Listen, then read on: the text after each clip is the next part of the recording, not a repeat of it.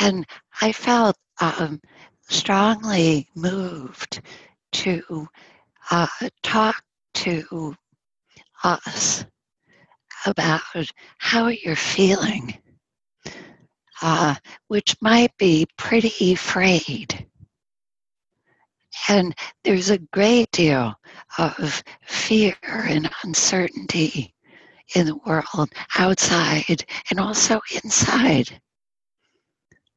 And how on earth is this practice meant to help us? And so I've been working with this and thinking about this in a very practical way. A very practical way. And it's natural for us to search with our heads. We're searching for answers. We're searching for how to be more awake, how to be more free. But again and again, the direction is to come home, to come home to sensation. The sensation of being here exactly as you find yourself, not in a better, perfected state. This is a practice of acceptance, of making space for what is. And it doesn't stop there. And we discover as, as we really begin to take this instruction seriously, I will not reject my experience. I will not judge it and try to push it away that way. I will not declare that my experience should be replaced by a better experience. And that this is some disappointing lapse from a peak experience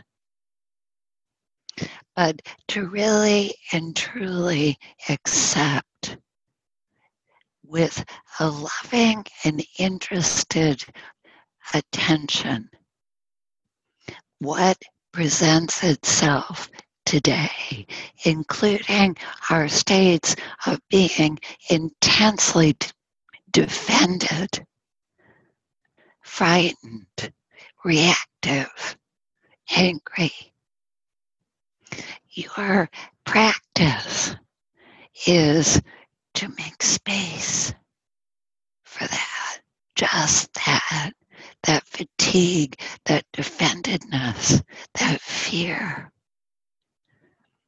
And as we begin to do that, we begin to discover that we can find a state where our head our heart and our body are closer together to one another. And this isn't a metaphor. It's like right now, as you listen to me, just you're giving yourself your sensation, the attention to the sensation. And you're giving yourself permission to have whatever feeling state or mind state might be present. It's okay. It's okay completely. And you're letting the attention of the head, even before we sit, you're letting the attention of the head soften into another kind of attention. It's not thinking, it's a kind of noticing. So that even with eyes open in the world, we're shifting something together. We're shifting. We're sinking into the center of ourselves. So that as we practice, we can begin to taste what it's like to come from the inside. Not to be perpetually led by the thinking and by our reactivity. The promise of this practice, this, I'm going to say something that's my personal theory and it's completely unscientific. And I have no training as a therapist, and I know there are therapists in the house, a fair number of them. So, this is my theory that we're in a state of traumatic bonding with the world, with the whole world. We act as if everything that arises, our existence depends on it, our identity depends on it. That we're searching for something that's out there. It's out there, and we need to find it some better perfected Tracy or you know, you know, Ben, or we need it, or we'll perish. And this is a practice for moment by moment, small moments, introducing ourselves to how it can feel to come together into a new kind of wholeness to be whole. So that we're not governing our lives in terms of what happens to us or what kind of feedback we get, but from how we're in a relationship with how it feels to be here, to be more whole. And this is long, slow work. And I wanted to tell you a little micro story before we sit. So, years and years ago, I um, was in a state of desolation and feeling like a failure. This is one of my strong suits. I have quite a lot of experience in this, and this was one. Some project had come to naught, and I had once again declared myself a failure. And you know, like life was just rolling on, and, and here was poor Tracy you know, like washed up on the beach of life. And so I had, I went for a walk and I had this experience of just, there's a lake nearby, casting all that off just for a moment. It was like Marley putting down his chains, just giving it up. Like, what, how would it feel? How good would it feel to just be, want to be a warm hearted human being? And just that, one more pair of hands on the bucket brigade. I just gave up the whole project of being Tracy. I was done with it. And in that moment, I felt this extraordinary freedom it, just for a moment, it was like this life coming into me. And just by sheer coincidence, when I got home back to my house, I got a phone call asking me if I wanted to go to the south of France to taste wine for a week. And out of the blue, because somebody had gotten sick, and and it, it would be all paid for. And I had never done anything like this. But of course, I said yes. And I had to leave in three days' time. So when my husband came home from work, commuted home, I said, I have to go to the south of France. And he said, And I'm sure one day you will, dear. and I said, No, I have to go on Friday you know it's all paid for and i i couldn't help but make a connection between giving up and then you get a trip and it never happened again you know i've tried and tried for 20 years but i went to france and i traveled around these chateaus um, for tasting Rhône And I was a complete outsider. Though um, I was going to write about it for the Oprah magazine. I was I was slated to have an epiphany. That was the that was the deal. And so my companions who were just professional wine people were like, oh my heavens, you're under much more pressure than we are. But the days went by, no epiphany. But finally, the last day, I was at Chateau Neuf du Pape and I was sick to death of wine. All I wanted was a Diet Coke. it was like a surfeit of incredible wine.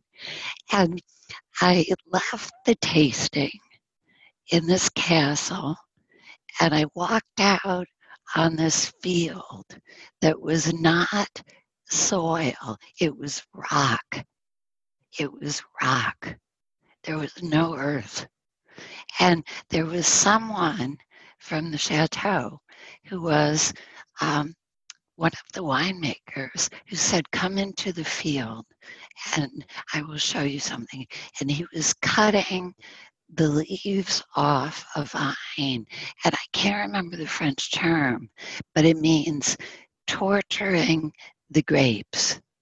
And all week long, I had been perplexed because the finer the chateau, the more they bragged about how terrible the irrigation was and how brutal the conditions were. And that was a mark of pride. So he showed me that he was tearing the leaves off, and the, the poor vine was pushing itself up through stone. And these were the Pope's vineyards, these were the best. And he said, Come with me. And we went to a wine cellar that was completely had earthen floor. And he began to whisper like we were in church. And I said, Why are you whispering? And this cellar had bottles going back to the 1500s. It had some of Thomas Jefferson's wines. And, and he said, I'm whispering because we don't know which of these wines are alive and which are dead. And I said, How do you tell?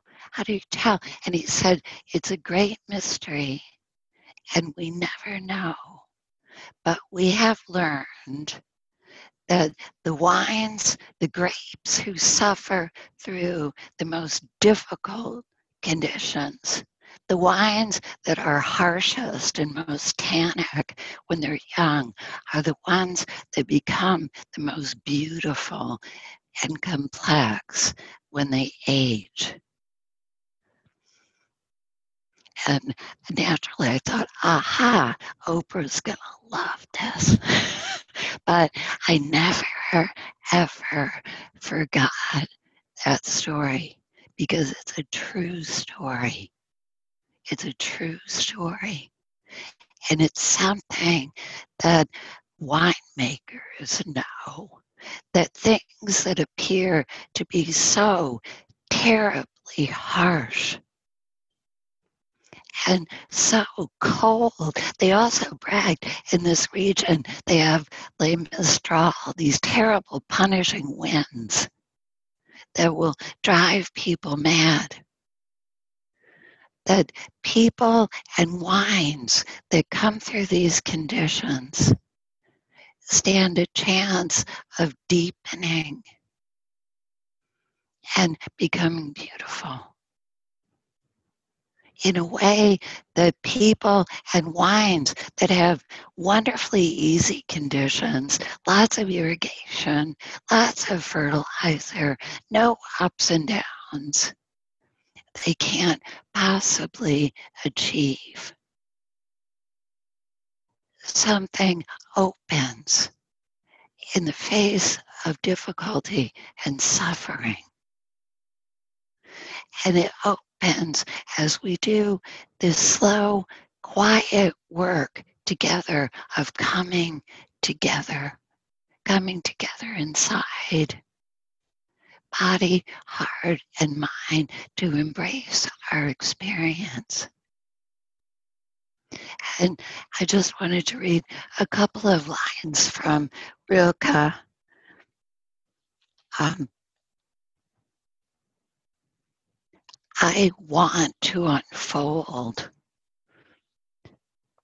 Nowhere I wish to stay crooked and bent, for there I would be dishonest and untrue. I want my conscience to be true before you. I want to describe myself like a picture I observed for a long time, one close up, like a new word I learned and embraced, like the everyday jug, like my mother's face, like a ship that carried me along through the deadliest storm. Together, we're practicing making a container to hold our experience, not from the head alone, but from a greater wholeness that makes an alchemy. Like grapes make wine. Like grapes make wine. So let's sit together and take a comfortable seat and get really doing what you like to do to feel comfortable. Um, you can turn the camera off or leave it on and and sit as straight as you can. But notice how it feels to give yourself permission to be exactly as you are.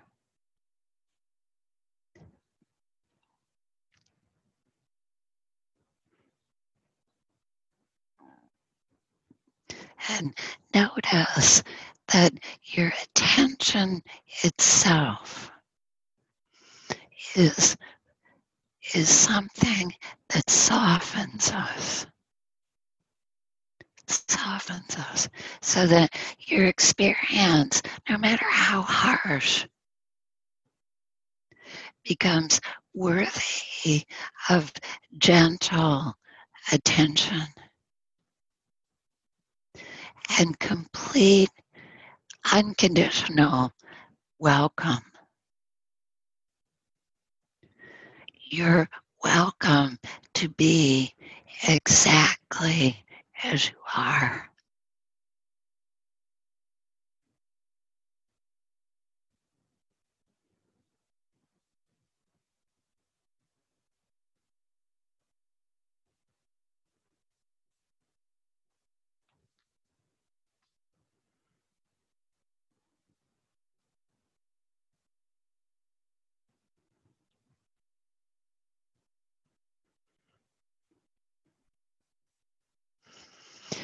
And notice that this stillness begins to open you.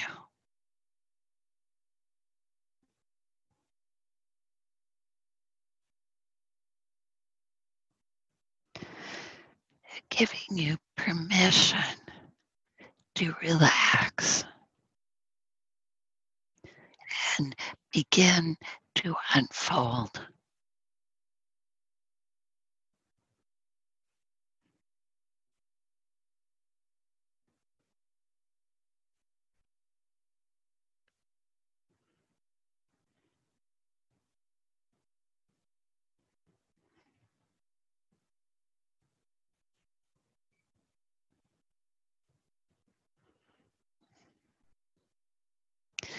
And notice that this stillness is no absence, it's full.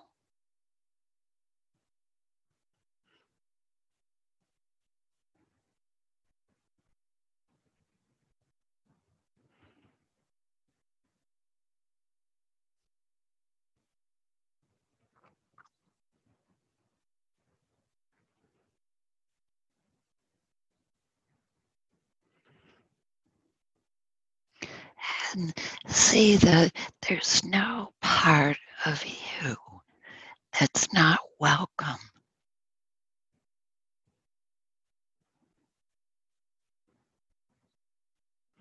No pain, no feeling that can't be touched by an attention that doesn't judge.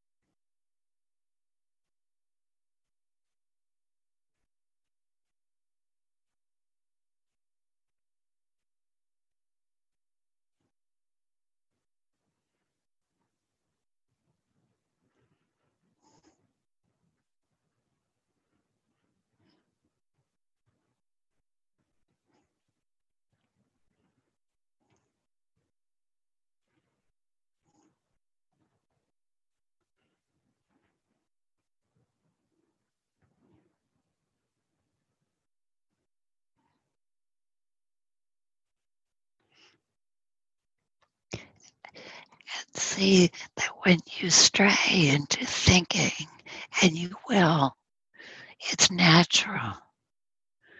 You can gently bring the attention home again to the sensation of sitting here, breathing, sensing,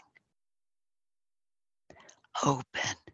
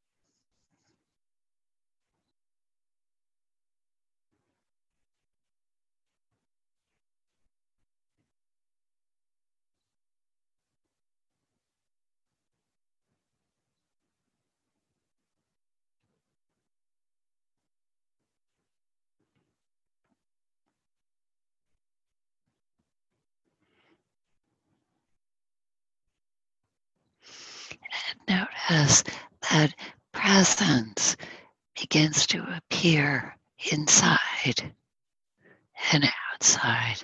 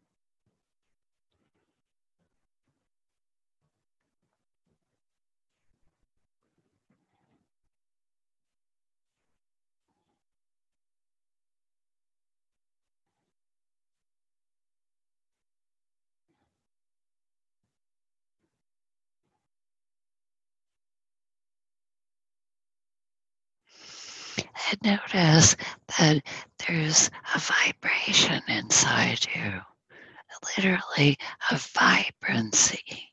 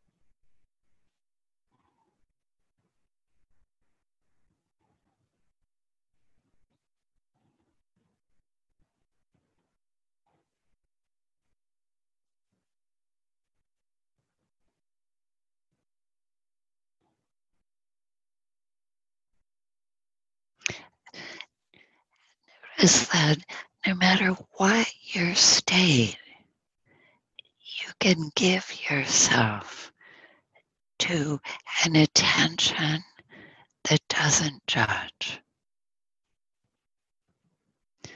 that receives the whole of your experience.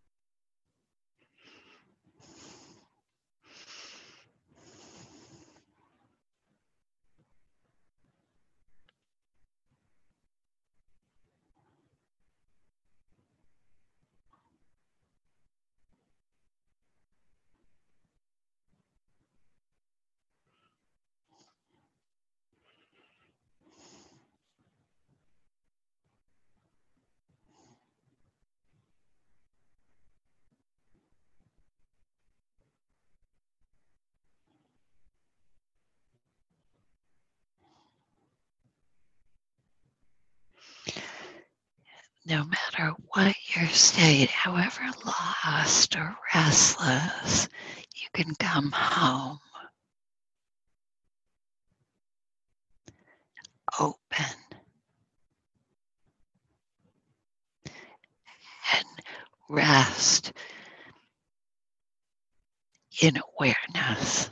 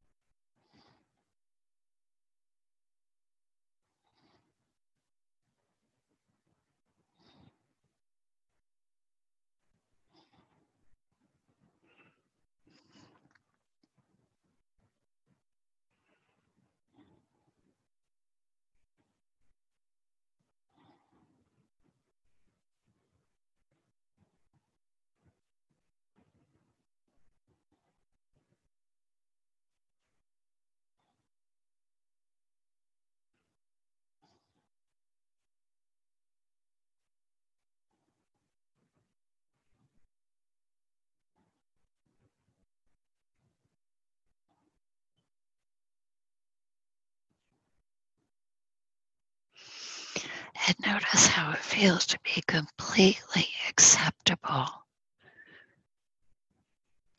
Just like this.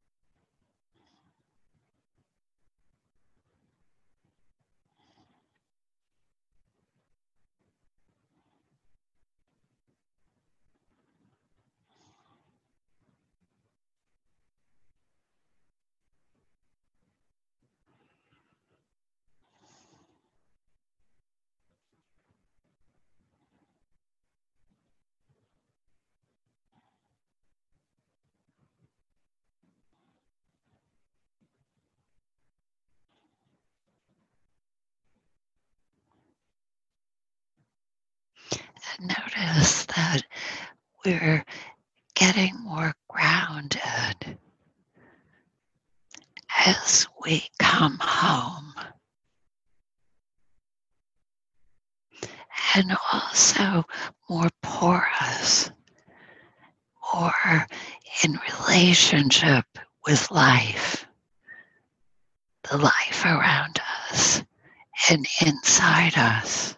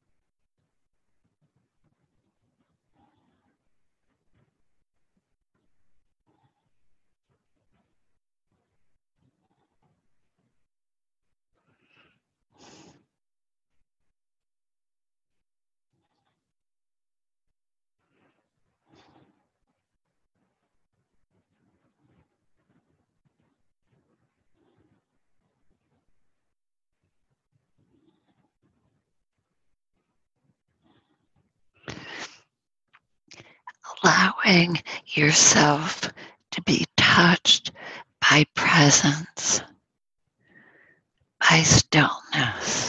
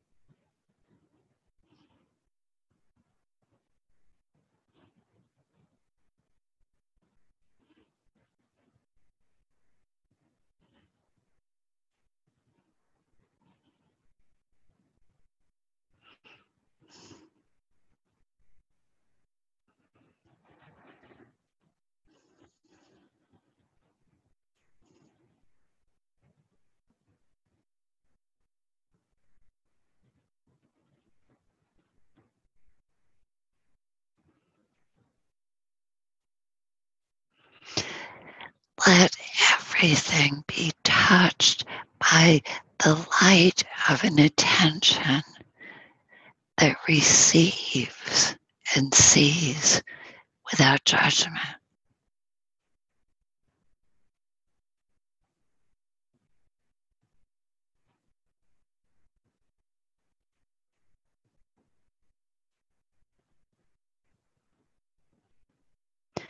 With kindness.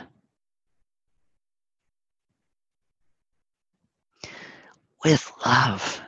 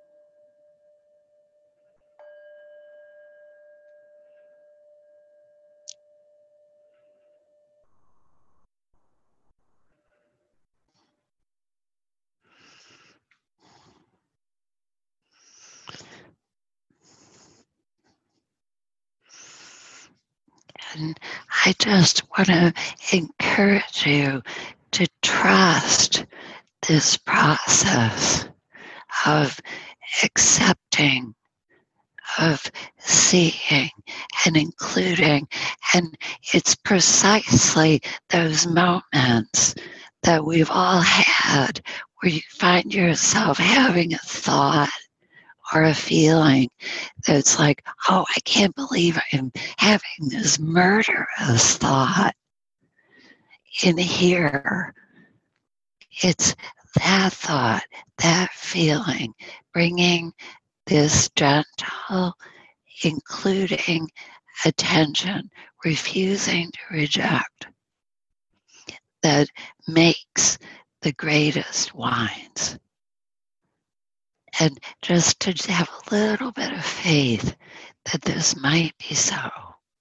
That that very thing that you feel you should push away, that trait of yours, that temper, or that sensitivity, and people tell you you're too sensitive, or too intense, or too something, that it's exactly there exactly there that this action of allowing can bring the most surprising results, bring treasure,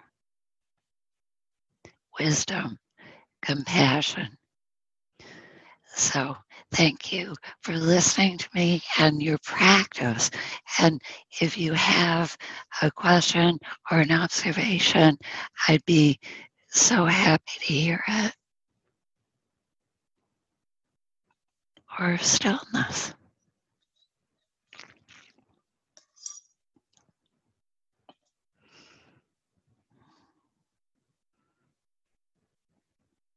And we have each other we have the Dharma, the Buddha, the Sangha.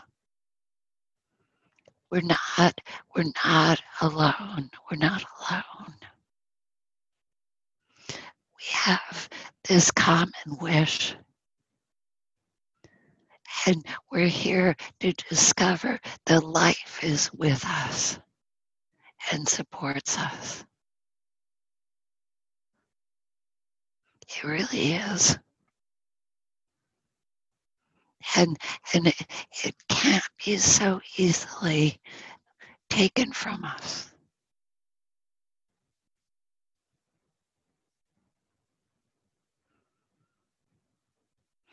So let's set to dedicate our practice. And so we sit and we close our eyes just for a moment. And really feeling gratitude for this practice. And that we found each other and the Dharma and the Buddha.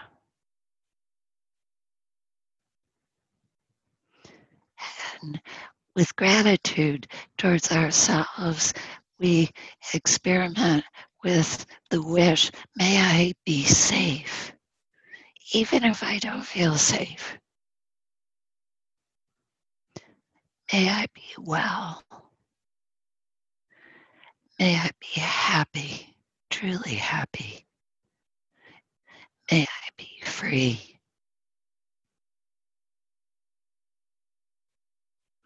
And we notice that this wish, this radiance inside us, doesn't stop with our skin. It, it goes out, it flows out, it shines out. And so we let it shine out keeping our sensation of ourselves. We wish for others around us, our beloveds, and our community. May we be safe and at ease and free.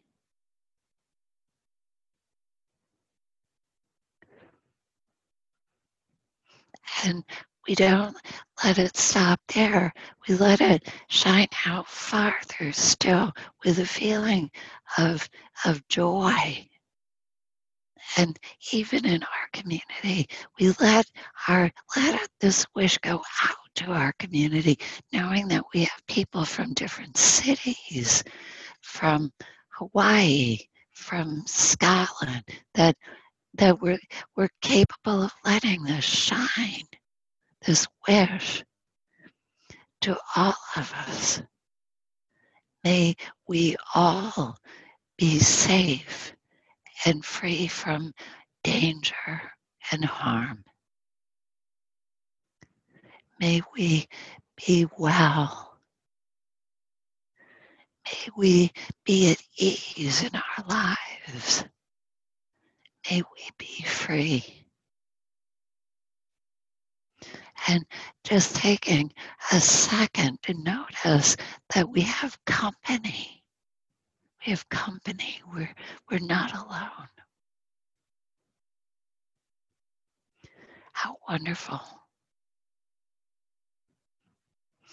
And then we let this wish flow out of us to embrace the whole world, all beings, known and unknown, always including ourselves, sensing ourselves in the center. And letting this radiance go out to all plants and all creatures and all animals and minerals and people everywhere including ourselves, smack dab in the center of life. May we all be safe and free to thrive. May we have the conditions we need to live and unfold. to our highest potential.